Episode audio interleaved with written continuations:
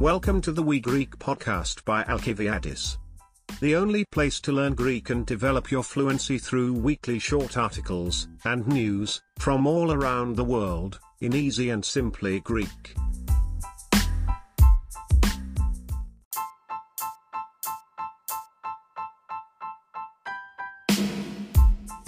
You will listen to the Greek news twice, and then you will listen to the English translation.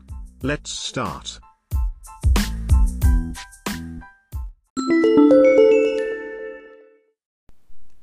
Νέος νόμος στην Πολωνία. Επίπεδο 2. Πριν μερικές μέρες ψηφίστηκε ένας νέος νόμος στην Πολωνία. Ο νόμος είναι για τις εκτρώσεις. Το Ανώτατο Δικαστήριο της Πολωνίας αποφάσισε ότι δεν είναι πλέον νόμιμο να διακόψεις μία εγκυμοσύνη εάν το μωρό έχει προβλήματα υγείας μέσα στο σώμα της μητέρας. Το δικαστήριο αποφάσισε ότι η έκτρωση είναι νόμιμη μόνο σε περίπτωση βιασμού, αιμομιξίας ή εάν η ζωή της μητέρας βρίσκεται σε κίνδυνο. Η Πολωνία είναι μια αρκετά θρησκευόμενη χώρα και οι ακτιβιστές υπέρ της ζωής δέχτηκαν με χαρά την απόφαση του δικαστηρίου. Είπαν ότι η Πολωνία είναι ένα παράδειγμα για όλο τον κόσμο. Οι άνθρωποι που μάχονται για τα δικαιώματα των γυναικών δεν ήταν ευχαριστημένοι και διαμαρτυρήθηκαν στους δρόμους της πολωνικής πρωτεύουσας στην Βαρσοβία. Αυτή η απόφαση του δικαστηρίου διαχωρίζει την Πολωνία από την Ευρώπη, επειδή μόνο 2 ευρωπαϊκές χώρες έχουν τόσο αυστηρούς νόμους για την έκτρωση. Νέος νόμος στην Πολωνία. Επίπεδο 2. Πριν μερικές μέρες ψηφίστηκε ένας νέος νόμος στην Πολωνία. Ο νόμος είναι για τις εκτρώσεις. Το Ανώτατο Δικαστήριο της Πολωνίας αποφάσισε ότι δεν είναι πλέον νόμιμο να διακόψεις μία εγκυμοσύνη εάν το μωρό έχει προβλήματα υγείας μέσα στο σώμα της μητέρας. Το δικαστήριο αποφάσισε ότι η έκτρωση είναι νόμιμη μόνο σε περίπτωση βιασμού, αιμομιξίας ή εάν η ζωή της μητέρας βρίσκεται σε κίνδυνο. Η Πολωνία είναι μια αρκετά θρησκευόμενη χώρα και οι ακτιβιστές υπέρ της ζωής δέχτηκαν με χαρά την απόφαση του δικαστηρίου. Είπαν ότι η Πολωνία είναι ένα παράδειγμα για όλο τον κόσμο. Οι άνθρωποι που μάχονται για τα δικαιώματα των γυναικών δεν ήταν ευχαριστημένοι και διαμαρτυρήθηκαν στους δρόμους της πολωνικής πρωτεύουσας στην Βαρσοβία. Αυτή η απόφαση του δικαστηρίου διαχωρίζει την Πολωνία από την Ευρώπη, επειδή μόνο 2 ευρωπαϊκές χώρες έχουν τόσο αυστηρούς νόμους για την έκτρωση. New law in Poland. Level 2. A few days ago, a new law was passed in Poland. The law is about abortion. Poland's Supreme Court ruled that it is no longer legal to interrupt a pregnancy if the baby has health problems inside the mother's body. The court ruled that abortion is legal only in case of rape, incest, or if the mother's life is in danger. Poland is a fairly religious country, and life activists were pleased to accept the court's ruling. They said that Poland is an example to the world. The people who are fighting for women's rights were not happy and protested on the streets of the Polish capital, Warsaw. This court ruling separates Poland from Europe, because only 2 European countries have such strict laws on abortion. Jackfruit. Ένα φρούτο σαν κρέας. Επίπεδο 2. Κάθε χρόνο γίνεται ένα 9ήμερο φεστιβάλ για χορτοφάγους στην Ταϊλάνδη, όπου εκατομμύρια άνθρωποι σταματάνε να τρώνε κρέας για 9 μέρες. Όλο και περισσότεροι άνθρωποι σταματάνε να τρώνε κρέας ακόμα και μετά το φεστιβάλ. Οι εταιρείες τροφίμων συνήθως χρησιμοποιούν πρωτεΐνη από σόγια και αρακά για να φτιάξουν προϊόντα που μοιάζουν σαν κρέας, αλλά δεν έχουν κρέας. Κάποιοι χρησιμοποιούν jackfruit, ένα διάσημο υποκατάστατο για κρέας. Το jackfruit είναι ένα μεγάλο φρούτο με κίτρινο χρώμα στο εσωτερικό του. Είναι γλυκό, αλλά όταν δεν είναι ώριμο δεν έχει κάποια ιδιαίτερη γεύση, πράγμα που το κάνει ιδανικό για πιάτα με φυτική βάση. Η βιομηχανία παραγωγής προϊόντων με φυτική βάση μεγαλώνει πολύ γρήγορα και αναμένεται να μεγαλώσει ακόμα παραπάνω στο μέλλον. Jackfruit. Ένα φρούτο σαν κρέας. Επίπεδο 2. Κάθε χρόνο γίνεται ένα 9ήμερο φεστιβάλ για χορτοφάγους στην Ταϊλάνδη, όπου εκατομμύρια άνθρωποι σταματάνε να τρώνε κρέας για 9 μέρες. Όλο και περισσότεροι άνθρωποι σταματάνε να τρώνε κρέας ακόμα και μετά το φεστιβάλ. Οι εταιρείες τροφίμων συνήθως χρησιμοποιούν πρωτεΐνη από σόγια και αρακά για να φτιάξουν προϊόντα που μοιάζουν σαν κρέας, αλλά δεν έχουν κρέας. Κάποιοι χρησιμοποιούν jackfruit, ένα διάσημο υποκατάστατο για κρέας. Το jackfruit είναι ένα μεγάλο φρούτο με κίτρινο χρώμα στο εσωτερικό του. Είναι γλυκό, αλλά όταν δεν είναι ώριμο, δεν έχει κάποια ιδιαίτερη γεύση, πράγμα που το κάνει ιδανικό για πιάτα με φυτική βάση. Η βιομηχανία παραγωγής προϊόντων με φυτική βάση μεγαλώνει πολύ γρήγορα και αναμένεται να μεγαλώσει ακόμα παραπάνω στο μέλλον. Jackfruit, a fruit like meat. Level 2.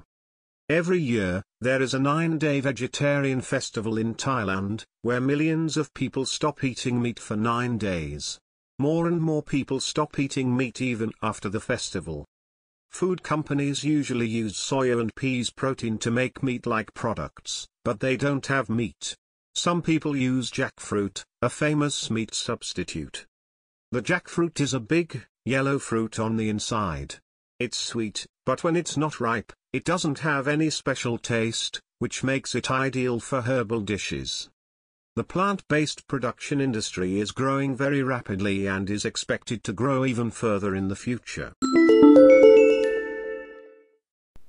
Γραμμές Nazca, επίπεδο 2. Οι γραμμές Nazca είναι μια σειρά από αρχαία γεωγλυφικά στην έρημο Nazca, στο Περού. Είναι πολύ μεγάλες γραμμές πάνω στο έδαφος της Νάσκα και είναι πάνω από 2.000 ετών. Οι γραμμές σχηματίζουν διάφορα σχήματα, ζώα και άλλα πράγματα. Οι άνθρωποι δεν μπορούν να δουν τα γεωγλυφικά από το έδαφος, αλλά μόνο από ψηλά. Ο λόγος που δημιουργήθηκαν αποτελεί ένα μυστήριο. Οι αρχαιολόγοι ανακάλυψαν πρόσφατα μία γάτα, 37 μέτρα στο μήκος, πάνω σε έναν βραχώδη λόφο, σε μια περιοχή που δεν εξερεύνησαν πολύ στο παρελθόν. Η φυλή Νάσκα έφτιαξε γραμμές που ήταν από 30 έως 40 εκατοστά στο πλάτος για να σχεδιάσουν τη γάτα και χρησιμοποίησαν πέτρες για να φτιάξουν τα μάτια και το στόμα. Οι αρχαιολόγοι δεν βρήκαν τη γάτα νωρίτερα εξαιτίας της μεγάλης διάβρωσης του εδάφους στον λόφο. Γραμμές Nazca, επίπεδο 2. Οι γραμμές Nazca είναι μια σειρά από αρχαία γεωγλυφικά στην έρημο Nazca, στο Περού. Είναι πολύ μεγάλες γραμμές πάνω στο έδαφος της Nazca και είναι πάνω από 2.000 ετών. Οι γραμμές σχηματίζουν διάφορα σχήματα, ζώα και άλλα πράγματα. Οι άνθρωποι δεν μπορούν να δουν τα γεωγλυφικά από το έδαφος, αλλά μόνο από ψηλά. Ο λόγος που δημιουργήθηκαν αποτελεί ένα μυστήριο. Οι αρχαιολόγοι ανακάλυψαν πρόσφατα μία γάτα, 37 μέτρα στο μήκος, πάνω σε έναν βραχώδη λόφο, σε μια περιοχή που δεν εξερεύνησαν πολύ στο παρελθόν. Η φυλή Νάσκα έφτιαξε γραμμές που ήταν από 30 έως 40 εκατοστά στο πλάτος για να σχεδιάσουν τη γάτα και χρησιμοποίησαν πέτρες για να φτιάξουν τα μάτια και το στόμα. Οι αρχαιολόγοι δεν βρήκαν τη γάτα νωρίτερα εξαιτίας της μεγάλης διάβρωσης του εδάφους στον λόφο. Nazca lines. Level 2. The Nazca lines are a series of ancient geoglyphs in the Nazca Desert, Peru. They're very long lines on the ground in Nazca and they're over 2,000 years old. The lines form different shapes, animals and other things. People can't see the glyphs from the ground, but only from above. The reason they were created is a mystery. Archaeologists recently discovered a cat, 37 meters long, on a rocky hill in an area they didn't explore much in the past. The Nazca tribe made lines that were 30 to 40 centimeters wide to draw the cat, and they used stones to make the eyes and mouth. Archaeologists didn't find the cat sooner because of the great erosion of the ground on the hill. Συλλεκτικά τηλέφωνα, επίπεδο 2. Ο Χασάν Αλτέρκι είναι ένας 65χρονος άντρας που ζει στην Αίγυπτο και έχει ένα ασυνήθιστο χόμπι. Συλλέγει και επισκευάζει παλιά τηλέφωνα. Ο Αλτέρκι διατηρεί μια οικογενειακή επιχείρηση όπου επισκευάζει και πουλάει τηλέφωνα και αγαπάει να συλλέγει παλιά κομμάτια.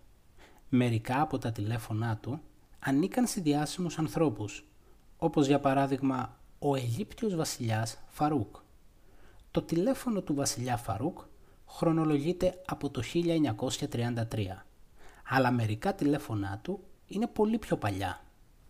Επίσης, ο Αλτέρκι έχει στην ιδιοκτησία του δύο τηλέφωνα που ανήκαν στον Τσάρλι Τσάπλιν. Το ένα τηλέφωνο ήταν στον τοίχο και το άλλο στο γραφείο του Τσάπλιν. Ο Αλτέρκι είπε ότι πήρε κάποια τηλέφωνα από τον πατέρα του που τα αγαπούσε. Ο Αλτέρκι αγαπάει επίσης τα τηλέφωνα και είναι χαρούμενος που μοιράζεται το ίδιο πάθος και με τους γιους του. Συνήθως αγοράζει παλιά συλλεκτικά τηλέφωνα από βίλες, παλάτια και δημοπρασίες. Συλλεκτικά τηλέφωνα, επίπεδο 2. Ο Χασάν Αλτέρκι είναι ένας 65χρονος άντρας που ζει στην Αίγυπτο και έχει ένα ασυνήθιστο χόμπι. Συλλέγει και επισκευάζει παλιά τηλέφωνα. Ο Αλτέρκι διατηρεί μια οικογενειακή επιχείρηση όπου επισκευάζει και πουλάει τηλέφωνα και αγαπάει να συλλέγει παλιά κομμάτια. Μερικά από τα τηλέφωνά του ανήκαν σε διάσημους ανθρώπους, όπως για παράδειγμα ο Αιγύπτιος βασιλιάς Φαρούκ. Το τηλέφωνο του βασιλιά Φαρούκ χρονολογείται από το 1933, αλλά μερικά τηλέφωνά του είναι πολύ πιο παλιά. Επίσης, ο Αλτέρκι έχει στην ιδιοκτησία του δύο τηλέφωνα που ανήκαν στον Τσάρλι Τσάπλιν. Το ένα τηλέφωνο ήταν στον τοίχο και το άλλο στο γραφείο του Τσάπλιν. Ο Αλτέρκι είπε ότι πήρε κάποια τηλέφωνα από τον πατέρα του που τα αγαπούσε. Ο Αλτέρκι αγαπάει επίσης τα τηλέφωνα και είναι χαρούμενος που μοιράζεται το ίδιο πάθος και με τους γιους του. Συνήθως αγοράζει παλιά συλλεκτικά τηλέφωνα από βίλες, παλάτια και δημοπρασίες. Collectible telephones. Level 2. Hassan Altérki is a 65-year-old man who lives in Egypt and has an unusual hobby. He collects and repairs old phones. Altérki runs a family business where he repairs and sells phones and loves collecting old pieces. Some of his phones belonged to famous people, such as the Egyptian King Farouk. King Farouk's phone dates back to 1933, but some of his phones are far older. Also, Altérki owns two phones belonging to Charlie Chaplin. One phone was on the wall and the other was in Chaplin's office. Altérki said he got some telephones from his father, who loved them. Altérki also loves telephones and is happy to share the same passion with his sons. He usually buys old, collectible telephones from villas, palaces and auctions. Αγοράκι κλέβει λεωφορείο. Επίπεδο 2. Ένα 11χρονο αγόρι έκλεψε ένα σχολικό λεωφορείο και πήγε για μια βόλτα στη Λουιζιάννα, στη ΗΠΑ.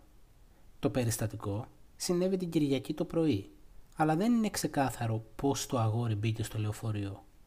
Το λεωφορείο ήταν ιδιωτικό και δεν χρειαζόταν κλειδιά, αλλά μόνο ένα κουμπί για να πάρει μπρος. Η αστυνομία είπε ότι το αγόρι μάλλον ήταν πολύ μικρό για να φτάσει τα πεντάλ και έπρεπε να είναι όρθιος καθώς οδηγούσε. Η αστυνομία κυνήγησε το αγόρι για 45 λεπτά προτού αυτό τρακάρισε ένα δέντρο. Οι αστυνομικοί τελικά συνέλαβαν το αγοράκι, αλλά ευτυχώς κανείς δεν τραυματίστηκε.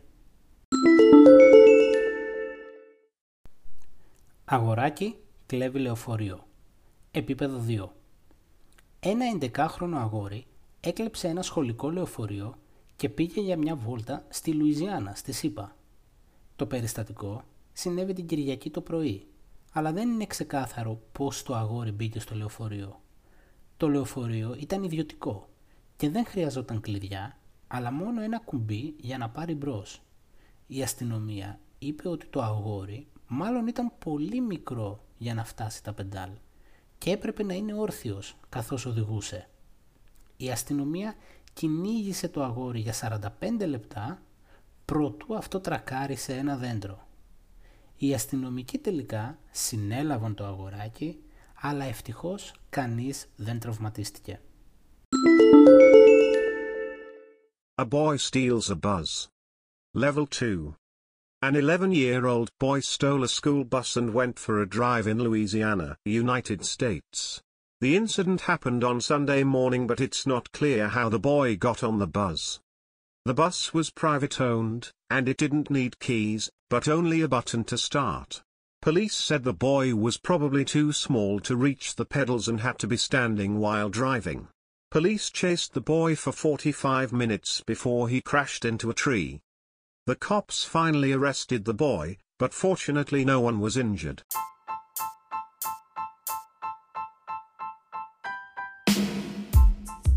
Thanks for listening the We Greek podcast by Alkiviadis.